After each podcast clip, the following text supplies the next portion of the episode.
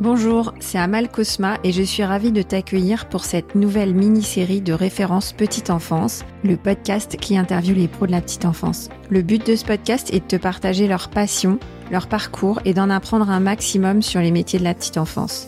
Si toi aussi tu aimes ce métier et que tu as envie de le partager avec nous, ce podcast est fait pour toi. Juste avant de démarrer, quelques petits messages. D'abord, je te recommande les deux premières saisons si tu as envie de travailler tes process et ton management. Ensuite, je te demande de me consacrer quelques minutes de ton temps pour déposer une note sur Apple Podcast ou sur Spotify. Comme ça, tu m'aides à valoriser les métiers de la petite enfance en diffusant le podcast.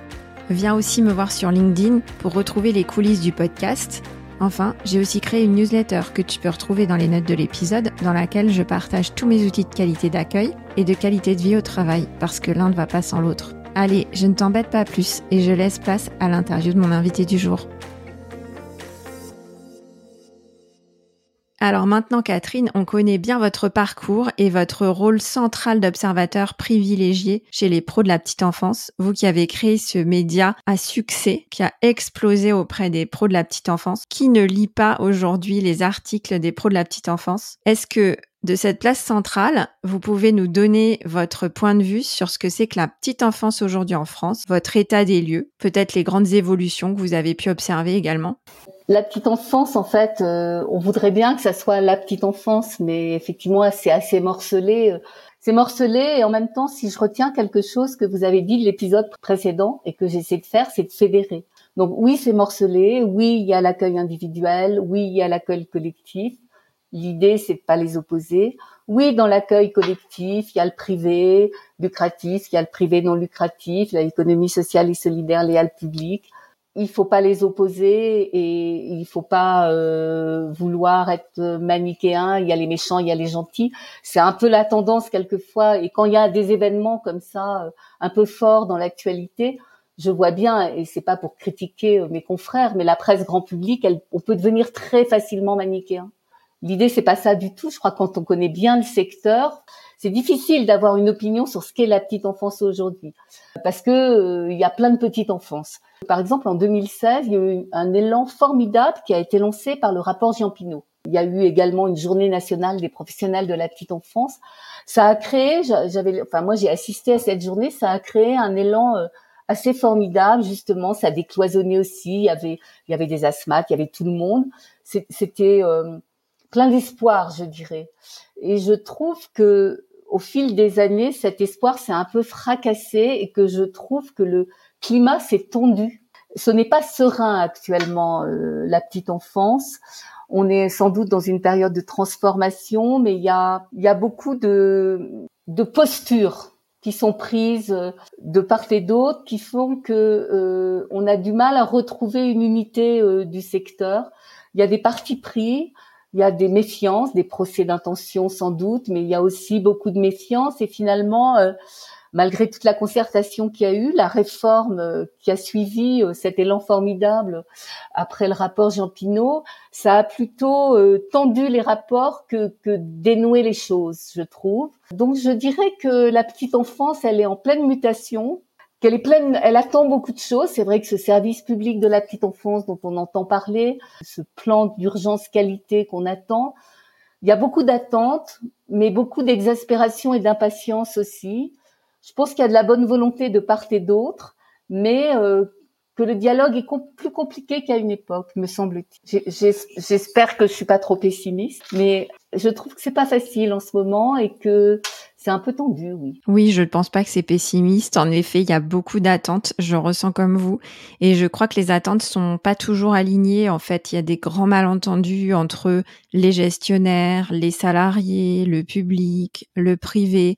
On entend aussi des polémiques. Bon, l'une qui fait tout le temps euh, la une des journaux euh, entre les différents courants psy. Comment vous faites pour échapper euh, à ces polémiques, à ces divergences? Alors déjà, cette polémique dont vous faites, à laquelle vous faites référence, on a décidé de pas y prendre part parce que je trouve que c'est plus d'ailleurs une polémique qui met en cause les parents. Qu'on parle d'éducation positive ou, des, du, ou le time out, etc.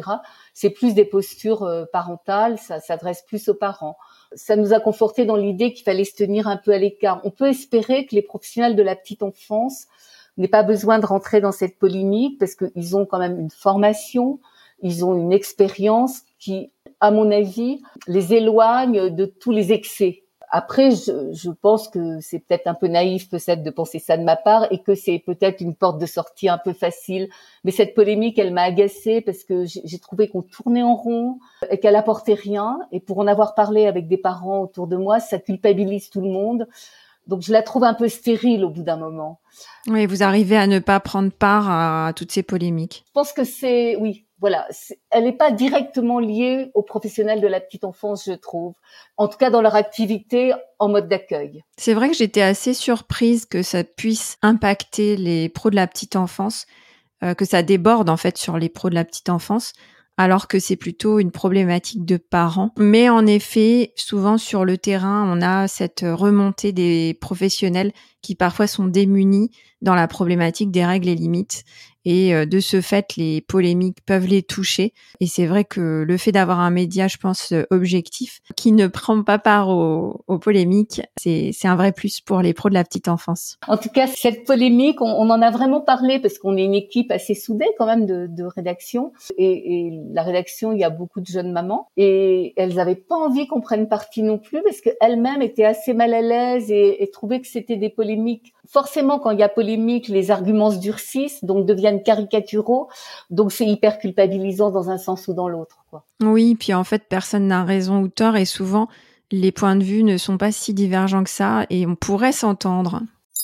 Je pense que quand même, dans les grands changements, pour revenir à ce que vous me demandiez, je pense que quand même, il y a eu beaucoup de beaucoup de choses de positives pour euh, justement euh, revenir euh, vers cette idée de décloisonner les métiers et de ne pas être dans l'opposition des métiers individuels et collectifs et, de, tous les la façon de l'exercer.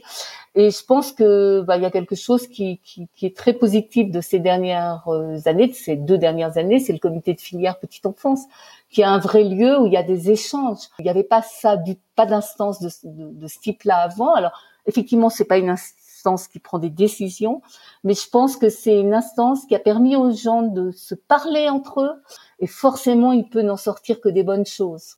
Oui, la petite enfance a changé de dimension. On est en train de monter euh, au premier niveau politique, d'être plus visible et de sortir de l'ombre. Donc il y a à la fois de l'impatience, il y a en même temps le côté on est sorti de l'ombre. Ouais, et j'ai le sentiment que les choses vont bouger et que les pros de la petite enfance euh, sont plus au devant de la scène, que ce soit dans les fédérations, dans les médias, euh, au niveau politique, on les prend plus en compte. On n'est plus euh, d'un côté les gestionnaires, de l'autre euh, les salariés. Il y a une vraie, il y a un vrai mouvement de, de fédération qui pourrait émerger, d'unité. Oui, il y a l'envie de faire du bon boulot auprès des enfants. En, en général, évidemment, pas toujours, mais en général, quand même, c'est le ciment. Et pour finir sur euh, la petite enfance euh, en 2023, moi mon sujet, comme vous le savez, c'est les micro-crèches. J'aimerais vous poser la question sur les micro-crèches. On a le sentiment qu'il y a une hostilité envers les micro-crèches depuis plusieurs années. Est-ce que vous, vous avez un point de vue sur l'origine de cette méfiance? Franchement, je pense que beaucoup de choses viennent du mode de financement. D'ailleurs, le rapport IGAS met ça en évidence. Je pense que le, péché originel, c'est le mode de financement. Et puis la deuxième chose aussi, je pense, qui, qui en, a fait qu'elles ont été un petit peu sur la sellette, c'est euh, leur régime dérogatoire euh, euh, en termes d'encadrement et de qualification des professionnels. Je, je sais que plein de micro-crèches vont au-delà de ces normes, mais il y en a aussi qui ne travaillent qu'avec les normes minimales. Il y a beaucoup de gestionnaires, vous en faites partie, je crois, qui, qui ont décidé de, de créer des micro-crèches, mais avec un vrai projet, une vraie envie, une vraie, vraie envie de faire du bon travail sur la petite enfance. Mais il faut pas se leurrer, il y a aussi des gens qui ont vu l'aubaine. Moi, j'ai assisté à des salons où euh, il y avait euh, créer votre microcrèche pour tant d'euros, enfin 10 000, 30 000 euros, rentabilité tant dès la première année. Ça existe aussi. Donc je pense que c'est le mode de financement qui sans doute est à revoir parce que du coup il induit que c'est pas très, c'est un peu élitiste, il induit qu'il y a des effets d'aubaine. Après, on le sait, je pense à l'étude de Pierre Moisset que parfois travailler en microcrèche ou des petits groupes en microcrèche, c'est formidable pour les enfants et pour les professionnels. Donc, euh, c'est pas le modèle micro-crèche, à mon avis, qui est mauvais, c'est pas la taille de la crèche qui est mauvaise, c'est peut-être à revoir parfois des éléments qui, qui font que on, les considère comme euh, moins bien euh, ou effet d'aubaine pour gagner beaucoup d'argent très vite. Ce qui est pas vrai, je crois d'ailleurs pour beaucoup. non, ce qui est pas vrai pour beaucoup. Il y a beaucoup d'inégalités à ce niveau-là. Ce que je retiens, c'est euh, que vous avez le sentiment qu'il y a une hétérogénéité en fait, et, effectivement dans dans le milieu des micro crèches, c'est assez inégal, assez hétérogène. Pour moi, il me semble qu'on devrait avoir un système un petit peu plus cadré, un petit peu moins libre un peu comme dans l'éducation nationale, avec des grands standards qui seraient imposés. Et ça permettrait euh, de, pouvoir euh, regagner en légitimité pour les micro-crèches, pour qu'elles puissent euh, se développer beaucoup plus sereinement, puisqu'elles sont plébiscitées par les professionnels. Hein, comme vous le citiez, Pierre Moisset a pu constater que c'était un mode d'accueil qui était plébiscité par les pros et les parents. Donc, je pense que c'est un mode d'accueil qui peut gagner en légitimité et, et continuer à se développer. Merci pour cet état des lieux, Catherine. Donc pour vous, le plus important aujourd'hui, ça va être de fédérer un secteur qui est très morcelé, euh, d'éviter d'opposer les uns et les autres, parce que c'est un secteur tendu en ce moment. Et ce que je retiens, c'est qu'en 2016, vous aviez pu vivre un grand élan formidable, je m'en souviens, avec le rapport Jean Pinot et cette journée qui avait été très festive. Euh, et vous aimeriez que ça revienne sur le devant de la scène. Et c'est un secteur qui est en pleine mutation et avec en ce moment beaucoup d'espoir beaucoup d'attentes. Et moi, j'ai beaucoup d'espoir et je suis très optimiste. Alors, passons, si vous le voulez bien, à l'épisode 4, dans lequel je vais vous questionner euh, un petit peu sur euh, la crise actuelle de la petite enfance. À tout de suite.